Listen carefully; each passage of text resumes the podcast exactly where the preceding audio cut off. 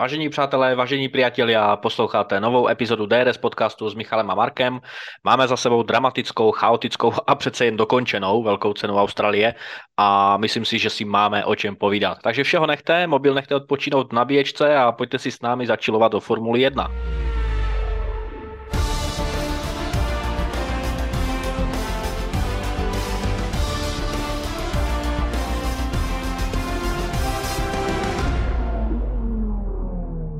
Máro, čau, tak co? Nazdar, nazdar. No, akože môžem ti povedať, že to vstávanie teda stálo za to a mal som teda plnú hlavu celý deň potom ešte v práci. Hmm. Takže veľmi som sa tešil teda na dnešné nahrávanie a hmm. som teda plný dojmov, takže oh, neviem sa dočkať, vrhníme sa na to. Určitě. No tak, uh, jak už si naznačil, je to vlastně i pro nás fanoušky první psychologický test vůle, a jelikož závod se teda konal 7 hodin uh, našeho času, takže ti z nás, kteří si potrpíme na pozdější spánek uh, v sobotu večer, tak jsme si trošku asi protrpěli celý ten závod, kor, když tam jsou nějaké tři červené vlajky. A je docela asi na místě si říct, jaké teda máme dojmy.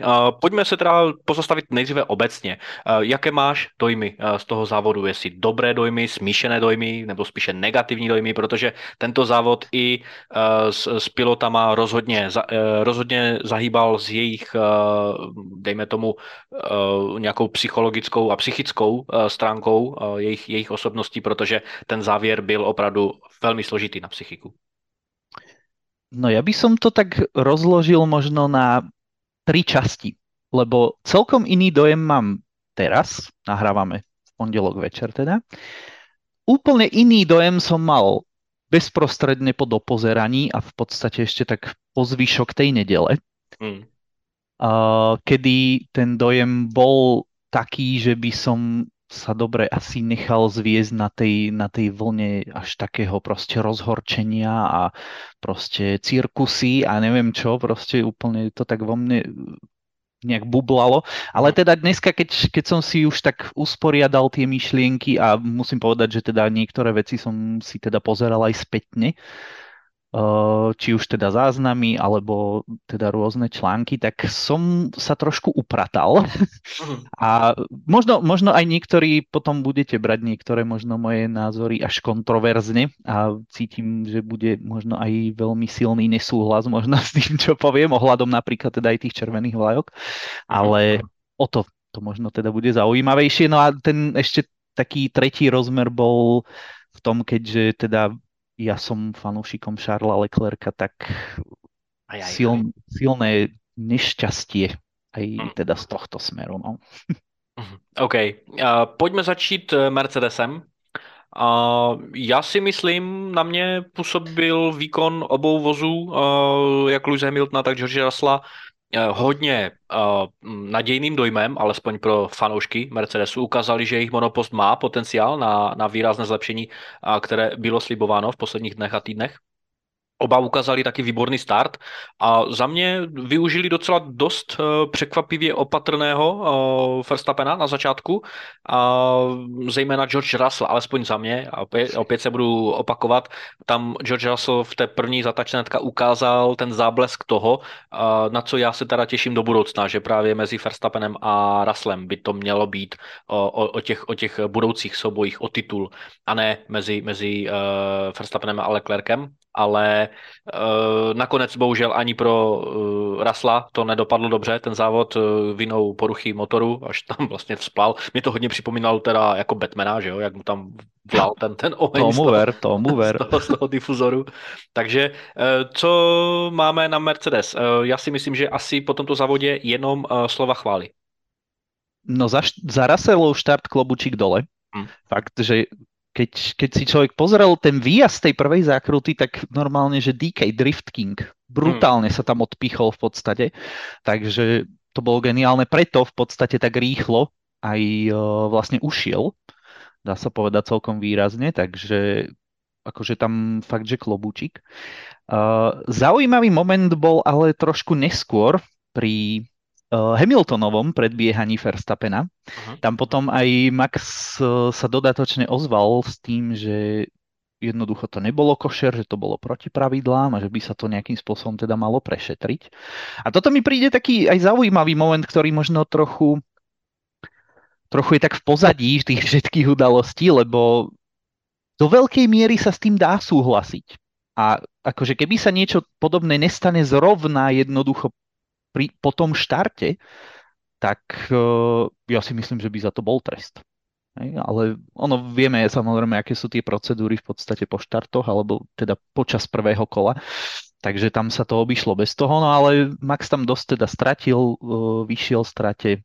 Hamilton ho fakt, že veľmi agresívne vytlačil, aj keď teda priestor tam mal, takže, ale OK, akože celkom zaujímavý moment, ale ktorý mu teda Verstappen brutálne vrátil v tom 12. kole, lebo akože to predbehnutie to bolo, ako keby predbiehal traktor. Presne, to, to bolo neskutočné tam v tej tiahlej zákrute. Ten, ten Red Bull drží jednoducho takým brutálnym spôsobom, že to je, to je fakt niečo. Čiže akože za mňa Mercedesy podľa mňa veľmi dobre trafili nastavenie na túto trať. Uh-huh. Že fakt, fakt sa im to tam podarilo teda poskladať. Zase asi, asi sú predčasné také tie veci, že Mercedes je späť, aj keď jasné, druhé miesto je teda krásne, ale tam veľmi zdvihnutý prst musí byť pri tom Russellovom odstúpení, lebo oni samozrejme tým, že tam bol ten pit stop, ktorý sa teda ukázal ako veľmi nešťastný pre toho Russella a musel uh-huh. sa potom, potom teda zbierať, tak tam zrejme došlo samozrejme k prepnutiu teda nejakého motorového módu a ak ak má ozaj ten motor problémy niečo takéto vydržať, tak v Mercedese si môžu veľmi škrábať hlavu nad tým, aby sa to do budúcna nestávalo, aby sa to podarilo nejakým spôsobom eliminovať. Lenže my vieme dobre, že vývoj pohonných jednotiek je zmrazený, Výnimky sú samozrejme možné udeliť len na základe spolahlivosti, ale toto mi príde ešte stále dosť taký nedostatočný dôvod na to. Takže hm. toto by mohol, mohla byť taká vec, že že fúha, že, že bacha na to. Že ako náhle, ako náhle sa stane niečo, dajme tomu v kvalifikáciách niečo nepredvídateľné, že by sa Mercedes napríklad, že musel, musel driapať nejakým spôsobom vyššie, tak eh, by to mohlo spôsobiť problémy. A aby sme ešte Mercedes neriešili ohľadom spolahlivosti. No. Tak čo sa týka Mercedesov, asi takto. Teď přece jenom budou muset využít tu měsíční pauzu, asi možná ještě k dořešení nějakých věcí, ale já si myslím, že můžou zůstat na té, na té trajektorii směrem nahoru, eh, co se týče jejich výkonnosti a možná i spolehlivosti. Presne, presne súhlasím. Jednoducho robiť, čo sa dá. Žiadne, ja už som to minule hovoril, že tie zmetky s nejakým novým konceptom a tak ďalej proste, proste nie. Je to nezmysel z každej strany. Idú zjavne správnym smerom, dokážu to auto nastaviť jednoducho na, na tú trať. Tu sa im to podarilo, musím povedať, že geniálne. A plus ešte, keď sa to sklbí aj s fantastickou jazdou, podľa mňa Louisa Hamiltona uh-huh. počas tejto veľkej ceny, tak jednoducho ne, nemôže tam byť problém. A áno, postupnými krôčkami jednoducho s tým Mercedesom sa bude musieť rátať. A je len pozitívne pre celý vývoj sezóny, že už takáto lastovička prišla teraz, v mhm. tretej uh-huh. veľkej cene. Lebo áno, bavili sme sa samozrejme o tom, ty si bol napríklad veľmi skeptický teda ohľadom, eh, ohľadom Mercedesu, ale všetci sme asi čakali, že ako už teda niečo takéto by malo prísť, tak to príde neskôr. A mhm. je podľa mňa veľmi pozitívne, že už sa takéto zlepšenia ukazujú teraz. Uh, jasné, Azerbajdžan bude zase teda o niečom inom. Uh, tam to bude podľa mňa ešte viac o tom takom nájdení kompromisu uh-huh. medzi medzi jednoducho tým, že proste v Azerbajdžane, áno, je tam tá legendárna najdlhšia rovinka, kde teda pokiaľ chcete letieť, tak jednoducho ten prí, prítlak bude musieť ich trochu do úzadia, ale samozrejme sú tam zase aj technické pasáže, ktoré sa podobajú celkom aj teda na tú Austráliu, aj keď, aj keď v trochu takom, by som povedal, tie, stiesnenejšom a pomalšom rozmere, takže, takže tam v podstate nájsť ten kompromis bude náročnejšie, ale ak to má niekto zvládnuť, tak to môže byť Mercedes. A predsa len aj, aj tá Austrália je o tom, že musíš tam nájsť proste ten, ten kompromis, lebo ak napríklad keď si zoberieme len Albona, kde bolo vyslovene na tom nastavení auta krásne vidno, že jednoducho dali do popredia ozaj maximalizovanie tej čistej rýchlosti uh-huh, uh-huh. pred na nejakou... Prítlaku? Uh-huh. Na úkor prítlaku a samozrejme nejakej tej aerodynamickej efektivity, čo sa týka nejakých uh, tých zatačiek, tak vidíme, ako to dopadlo. Mm. Hej, čiže tam sa, tam sa rozhodne nepodarilo niečo takéto a sám som zvedavý, ale mohlo by sa to podariť. Mercedes môže byť veľmi zaujímavý a môže byť veľmi hore tej ďalšej veľkej cene. Pojďme se teď pobavit o kolizích, a protože ta první, ta asi zajímá hlavně tebe a to je samozřejmě kolize mezi Leclerkem a Strolem a posleze teda eh, kolize ke konci eh, Gasly Okon. Eh, Esteban Okon teda přiznal do médií, že teda Gasly za ním přišel, omluvil se mu, všechno je v pohodě, ani jeden z nich to nebere nějak, nějak špatně, že to prostě byl incident, který, který se mohl stát komukoliv a kdekoliv v té, v té finální fázi toho závodu, hnedka v té první zatačce. A byla tam teda ještě ta kolize mezi Sainzem a Alonzem. Co můžeme říct na tyto všechny tři eh, kolize? Protože já si myslím třeba, že jak ta kolize mezi Gaslym a Okonem byla jednoznačně prostě racing incident, protože tam prostě bylo plno. Ta zatáčka, hnedka ta první a ta druhá jsou velmi úzké. Když se tam nabopná tolik vozů, tak eh, je prostě těžké kamkoliv uhnout, pokud nemáte kam uhnout. A vůbec eh, ten trest pro Sainze i sám Alonso řekl, že je podle jeho, podle jeho mínění docela přísný, takže za mě taky vyloženě racing incident a u uh, Strola s Leclerkem taky musím překvapivě na, na ochranu nebo na obranu uh, Strola říct, že podle mě taky asi mm, není v tom nějakým způsobem uh, zavinění ze strany kanadského pilota, ač teda i komentatoři tvrdili, že přece jenom za, že Stroll za to asi může více než Leclerc. Takže začneme teda Leclerc Stroll, to je podľa mňa čistý racing incident. Mm, že jo. Uh, jednoducho ten Stroll sa dostal do brutálneho sendviču a tým, že Leclerc bol na vonkajšej strane, tak samozrejme už vlastne ten proces toho zatáčania jednoducho musel začať skôr a mm. ako ten Stroll čo mal proste urobiť ešte. Hej? Nešiel ani, ani nejakým spôsobom, že nezodpovedne rých, nezodpovedne neskoro, dajme tomu na brzdy alebo niečo také, ale jednoducho tam, tam nebolo čo riešiť jednoducho. Re, čistý racing incident, absolútne podľa mňa sa o tomto nemusíme ani baviť, že nejaké, nejaké viny alebo nedaj Bože nejaké tresty. Keď by sme sa mali baviť o tom, že či nejaké tresty, tak sa podľa môjho názoru o tom nemôžeme baviť ani v kolízii Sainz Alonso. Hmm. Tých 5 sekúnd je extrémne, extrémne prísne.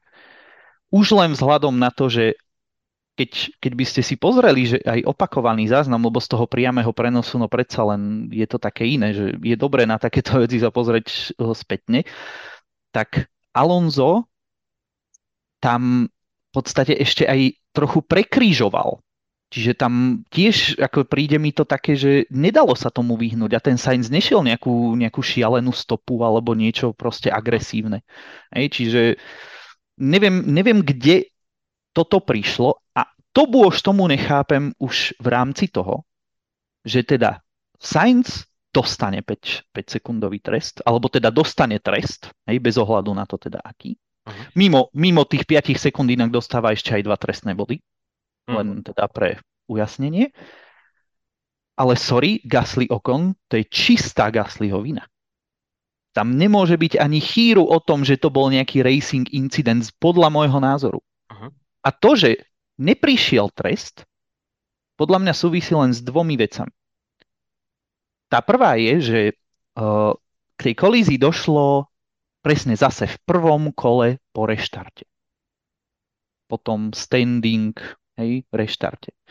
To znamená, že áno, zase sa tam uplatňuje nejaký ten, nejaký ten miernejší pohľad. A ďalšia vec je, že sa to prepieklo práve kvôli tomu, že sa to stalo s Okonom, s týmovým kolegom pretože obidvaja boli na vypočúvaní a neviem si predstaviť, že by sa tam nepodržali. Aj v rámci teda toho, že Gasly bol po veľkej cene dosť z toho špatný, dokonca sa aj odmietal k tomu vyjadrovať pre médiá a teda samozrejme ospravedlnil sa chlapsky teda Okonovi, takže podľa mňa len tieto dve veci rozhodli, inak by tam ten trest musel prísť jednoducho jednoznačne.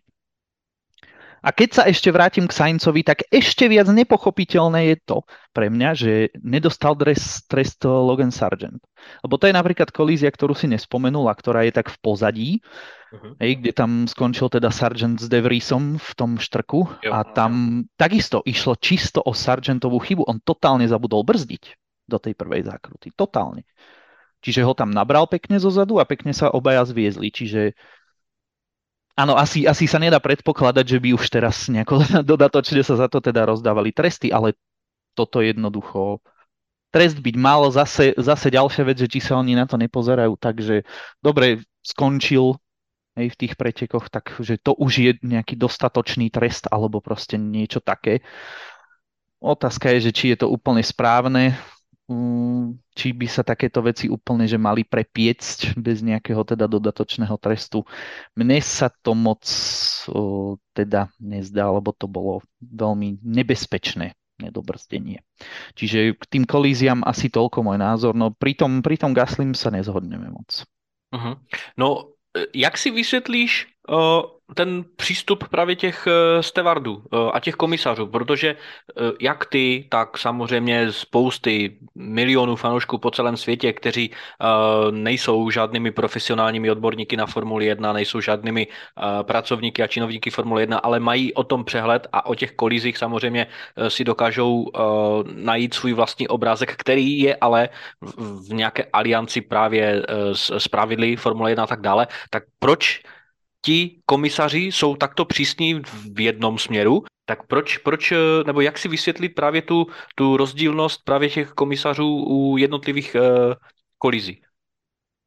No ja osobne si to vysvetľujem tak, že jednoducho pri tom Saincovi zase treba uznať, že nebolo až také jednoznačné to, že by to nebola jeho vina. Hej? Mm. Zase ja, ja napríklad zo svojho pohľadu fakt berem do úvahy tú stopu, ktorú išiel Alonso. Hej? A tým napríklad ja si vysvetľujem to, že ten trest bol prísny. Dobre, ale oni zase na to môžu mať napríklad iný pohľad. Zase, dobre, keď to porovnáme Leclerc-Stroll, dobre, bavíme sa o možno asi najpodobnejšej situácii z týchto troch. Toho Gaslyho s Okonom by som tam neradil, ani De Friesa so Sargentom. Tomuto sa najviac podobal teda Leclerc Stroll, lenže zase bavíme sa o situácii, ktorá nastala dve hodiny predtým. Uh-huh. Hej? Čiže zase. A opäť áno, že bolo to, bolo to prvé kolo a už áno, aj v prípade napríklad toho Sainca už na toho človeka padá tá deka a už jednoducho tá červená vlajka a veľa ľudí je proste proti tomu a čo teraz ideme robiť a hej, milión proste problémov teda okolo toho, čiže Čiže neviem, ja si, ja si to osobne vysvetľujem, vysvetľujem skôr týmto, že sa to stalo za úplne iných, hlavne časových liniek hej, a v úplne iných podmienkach teda toho preteku. A, ale, a v každom prípade, áno, ten, tá Saincová kolízia bola taká taká najmenej úplne jasná v rámci tej jeho viny alebo neviny. No tak rozhodli sa, rozhodli sa bohužiaľ takto. Za mňa to není dobré rozhodnutie. Môže samozrejme teraz prísť niekto a dať mi argumenty, že to teda rozhodnutie bolo dobré, lenže to je presne ten rozdiel, že v prípade Leclerca a Strola je asi menej ľudí za to, že by mal Stroll dostať trest. Hej? Že predsa len, že je to také, také najviac rozporúplné jednoducho. Čiže týmto si to len vysvetľujem. Predsa len aj, aj tí stevardi, aj celé to riaditeľstvo pretekov a o, Mills samozrejme, no, sú, to, všet, sú to všetko len ľudia. Mm. Čiže vyhodnocujú predsa len toto po svojom, aj keď samozrejme nejakým ohľadom na pravidlá, ale tak vieme dobre, že predsa len tie pravidlá no, nedokážu nejakým spôsobom popísať všetko. Keď si zoberieme, že v podstate tie v úvodzovkách pretekové pravidlá, ktoré majú, ak sa nemýlim, 180 stran, Hej, tak a každý hovorí, že Ježiš Maria, aké sú, aké sú komplikované, aké sú zložité a jednoducho a teraz ešte, áno, keď sa stane nejaký problém, tak ešte ďalšie paragrafy tam pridávajme ešte, ešte viac to robíme komplikované, tak sa pozrite do NFL. Pravidla NFL majú 500 strán a ďalších 500 strán je vysvetľovanie tých 500 strán. Hej? Čiže neviem, o čom sa bavíme. Samozrejme, je tam, je tam dosť veľký dosť veľký priestor na výklad. a dosť veľ, veľký priestor aj na samotné posudzovanie jedno, jednotlivých tých situácií. Uh-huh. Tak já si musím do příští epizody zjistit a najít nějaký výklad pravidel, který trumfne NFL pravidla v počtu Naše zas, další zastávka bude u Ferrari. Tato sezona měla být jednoznačně odpichem směrem nahoru, ovšem zatím se jedná spíše o další propad směrem dolů. Já předpokládám, že Frederik Vosser musí být momentálně teď hlavně psycholog, zejména pro Charlesa Leclerca, musí být sjednotitel, musí být, musí být tím, tím eh, sjednocujícím elementem a prvkem a tím lepidlem celého týmu, protože týmu se absolutně nedaří. Leclerc už zažil eh, dvě nedokon, dva nedokončené závody ze tří a Carlos Sainz se taky trápí a protrápil se právě tím závodem v Austrálii eh, nebylo mu vůbec do zpěvu a je to jednoznačně pochopitelné. Takže za mě teď Ferrari si možná vybírá úplně všechno, uh, úplně všechny problémy na pět let dopředu a jeví se jako tým, ve kterém by teď momentálně nechtěl působit vůbec nikdo, ať už pilot nebo jakýkoliv jiný pracovník. Za mě je tam asi atmosféra opravdu hodně, hodně špatná. No, hlavne v tej časti garáže Leclercovej. Mm. Podľa mňa zaujímavé práve môže byť to, že možno Sainz tak možno využije aj toho bodového náskoku aj v nejakých tých lebo predsa len no, nedá sa očakávať, že by ho, by ho Leclerc mohol už, dajme tomu, v tej najbližšej veľkej cene nejak takým strašným spôsobom bodovo poraziť, lebo však rozdiel medzi nimi je 14 bodov že by sa dostal teda v príbežnom poradí jazdcov bez neho, ale to chcem povedať, že, že Sainz teraz to môže hrať aj politicky na to, že jednoducho sa bude jazdiť na neho, čo by ešte viac práve mohlo skomplikovať teda tú situáciu a to ešte viac možno podtrhuje tú tvoju myšlienku, už keď si mi to napísal, tak sa dívam, že Vasser psychológ, ale už potom mi doplo, že ako to mm. teda myslíš. Takže, takže áno, jednoducho, čo sa týka, čo sa týka pilotov, a nie len akože pilotov, ale aj celej tej crew, uh-huh. ktorá je tam s nimi, čo sa týka teda mechanikov, tak e, je potrebné ich e, nejakým spôsobom motivovať, ale ja sa zase budem opakovať, nevidel by som to až tak černe. Hej? Uh-huh. Dobre, Red Bull, Red Bull je inde, Aston Martin je tam, kde je, Mercedes vidíme, že dokáže sa pripraviť na tú veľkú cenu. Ale Ferrari má takisto svoje tromfy a nebyť toho 5-sekundového trestu, tak sorry, ale Sainz by zajazdil štvrté miesto, čo je podľa mňa dosť slušný výsledok. Uh-huh. Vzhľadom, vzhľadom teda na všetko. A už sa nejdem vrácať teda k tomu, že či mal byť alebo nemal. Jednoducho, keď to bereme zase teda z tohoto hľadiska, tak OK, fajn. A zase bolo to Leclercové vypadnutie jednoducho nejaká jeho chyba alebo technická závada? Ne, nebola. Áno, mali sme tam samozrejme tie technické problémy, čo sa týka vlastne tej elektroniky už v Bahrajne. To by malo byť teda odstránené, lebo na dôvody sa v Maranele teda prišlo a tá tretia o, sada v úvodzovkách, tá tretia elektronika by mala fungovať už teda bez tohto, bez tejto te- technickej závady. Takže ja absolútne by som sa na to nemal dívať černe vzhľadom na to, že Aston Martin jednoducho vďaka svojej neporovnateľne menšej štruktúre nemôže dlhodobo udržať takúto výkonnosť a takéto umiestnenia. A mm. čo sa týka Mercedesu, fakt mi to príde, že po tejto veľkej cene tam musí byť zdvihnutý ukazovák z hľadiska tej spolahlivosti tej pohonnej jednotky. Lebo to není možné, aby jednoducho ja som si to držal na nejakých na nejakých tých bezpečných motorových módoch a teraz budem očakávať, že budem zbierať pódia. No nie, budú prichádzať jednoducho tie uh, situácie, keď oni tomu budú musieť vytnúť, ako hovoríme my Slováci, hej? A ako sorry, ak to bude prinášať takéto problémy, ako mal Russell, tak o čom sa bavíme?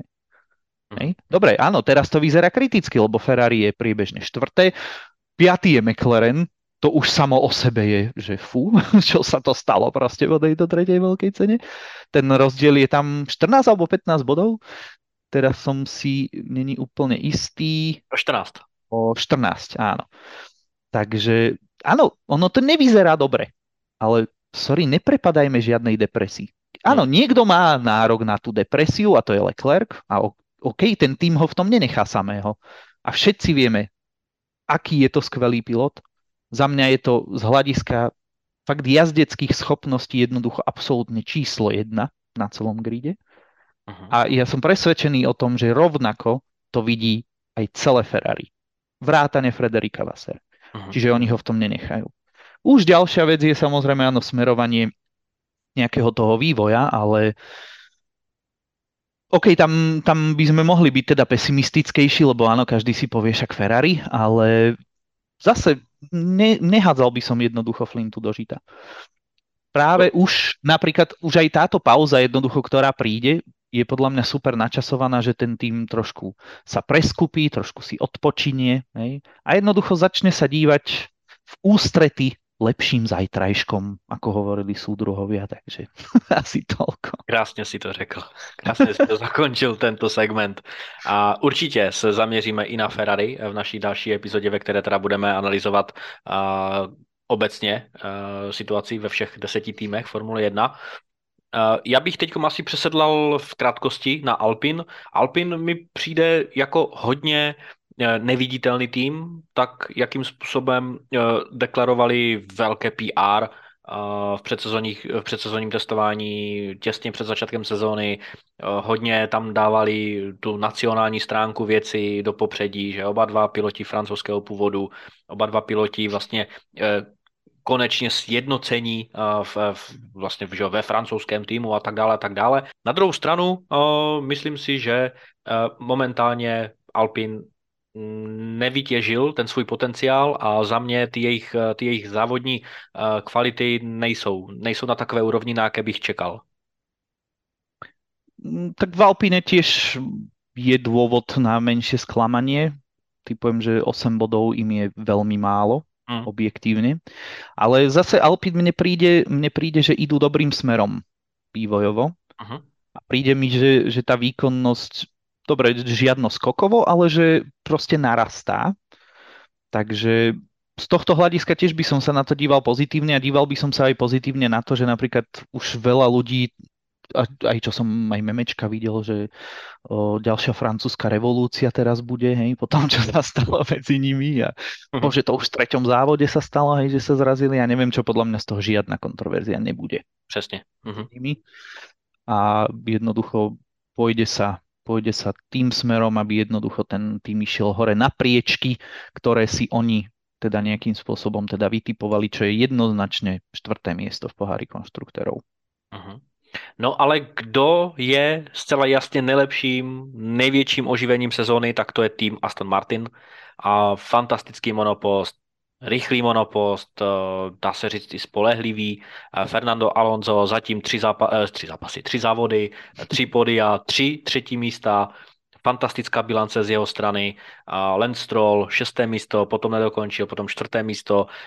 Tak jak, jsem, tak jak jsme vlastně predikovali, že tento tým rozbije tuto, tu, tu top trojku a de facto využívají i právě teď té slabší výkonnosti a slabšího rozpoložení, zejména na straně Ferrari, tak za mě jednoznačně zatraktivnění celého ročníku a já věřím, že jim to půjde až do konce sezony. Na to si ale budeme oba dva poč- muset počkat. Za mě tento tým, já bych se ani tak nebal říct, že určuje tempo a tu dynamiku právě v tom top 4 uh, souboji mezi, tě, mezi těmito čtyřmi týmy a věřím tomu, že oni právě budou takovým tím, tím dynamickým prvkem, který zkrátka bude míchat karty nejčastěji.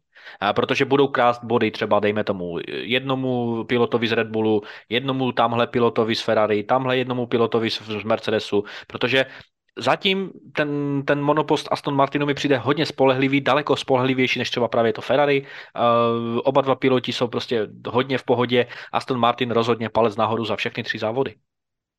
Áno, oni to tak krásne komplikujú mm. v tej špičke, lebo dá sa, dá sa predpokladať, že keby, ja neviem, predstavme si situáciu, že by začali tak katastrofálne ako minulý rok, mm. tak teraz v podstate oni by boli fuč, Hej, no síce áno, otázka je, že kto by pobral ich body, hej, ale uh, vzhľadom na to, že keď si, keď si teda vezmeme, že uh, by asi väčšinu tých bodov pobralo Ferrari, si myslím osobne, uh, spolu s Mercedesom, tak uh, v podstate už tá dynamika by bola taká, že, že fúha, tak ideme sa byť my vlastne dvaja, ale nemôžeme sa byť o tú, o tú prvú priečku, lebo jednoducho tam sa bodovo nepriblížime, pokiaľ si to v Red Bulle niekedy nepokazia sami. Mm. Hej? Kdežto už ten Aston Martin to robí naozaj zaujímavé tým, že aj keď bodovo to tak nevyzerá, hej, ale oni reálne v tých závodoch dýchajú na krk tomu Red Bullu a je to ďalšia taká, taká štácia dostať sa jednoducho na ich úroveň aj pre ten Mercedes a Ferrari. Čiže za mňa oni sú obrovským jednoducho pozitívnym ozvláštnením zatiaľ do terajšieho teda toho priebehu sezóny. A ja sa strašne teším, dokedy im to vydrží. Neverím tomu, že to bude do konca sezóny, ale, ale ešte, ešte nejaký čas by to rozhodne, rozhodne vydržať mohlo. A ich výhoda práve je aj to, čo si spomínal, že zatiaľ tá spolahlivosť vyzerá byť takmer bezproblémová. Uh-huh. Čo môže byť obrovitánska výhoda. Uh-huh. No, já jsem taky právě hodně zvědavý, uh, jestli ta uh, křivka výkonnosti u nich půjde pořád nahoru, nebo alespoň udrží nějaký stabilní kurz až do konce sezóny.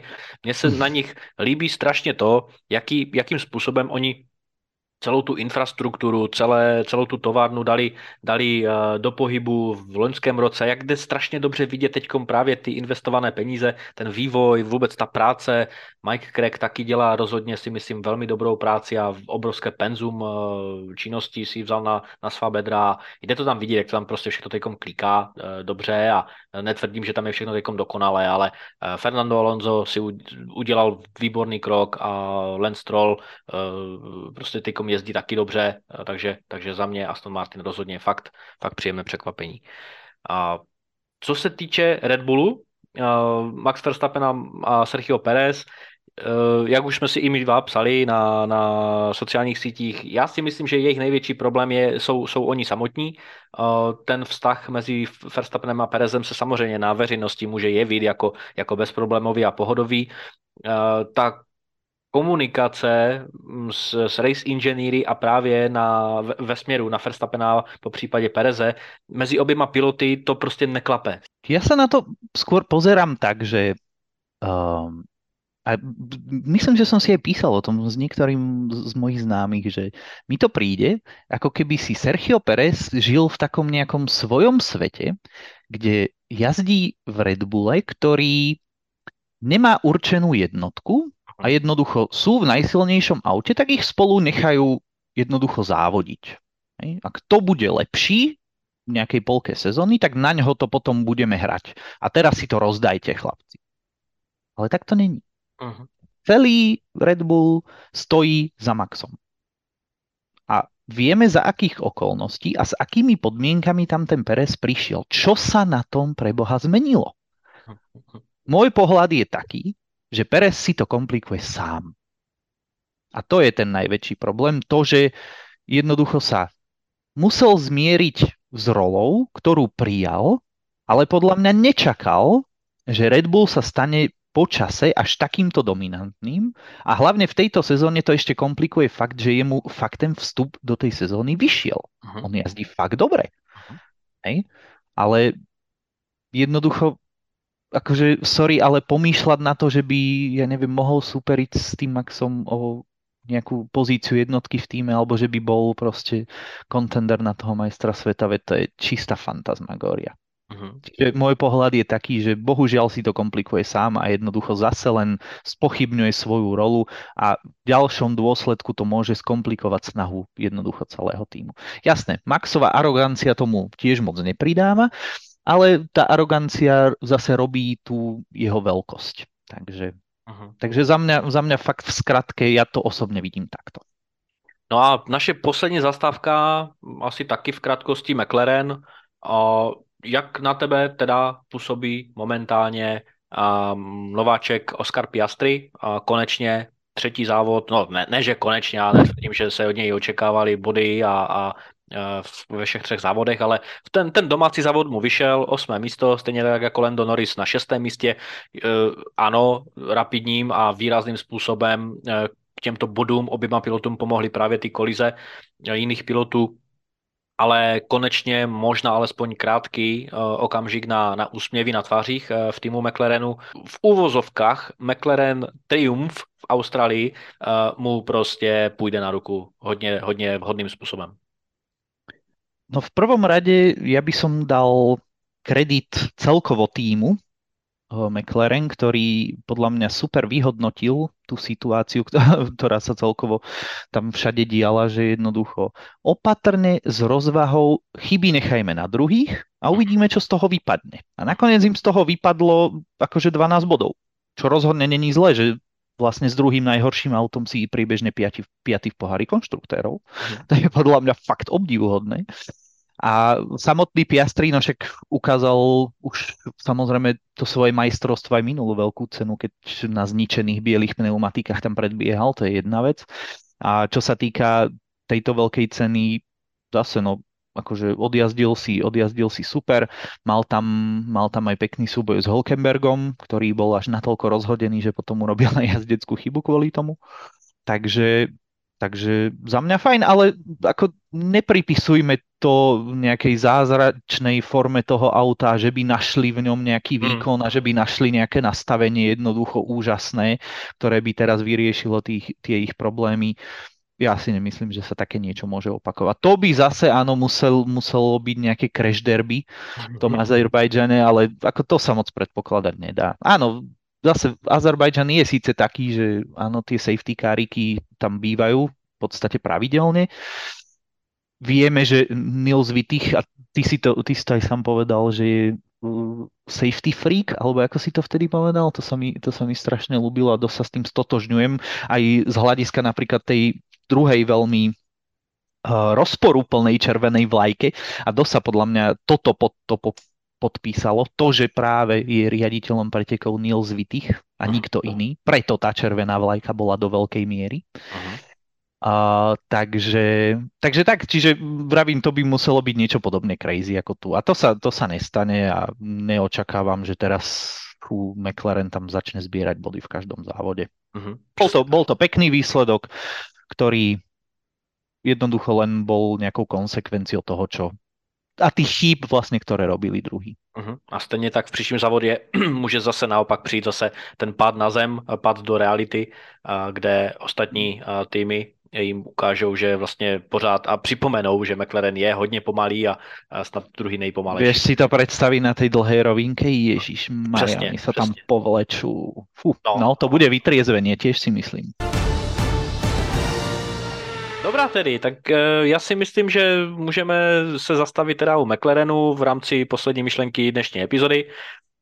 Teďkom bude mít teda Formule 1 měsíc pauzu, ale my rozhodně ne. Máme pro vás společně s Markem připravený zábavný kvíz, a, takže na, na, na něj se rozhodně můžete těšit, oprašíme zase nějaké ty znalosti.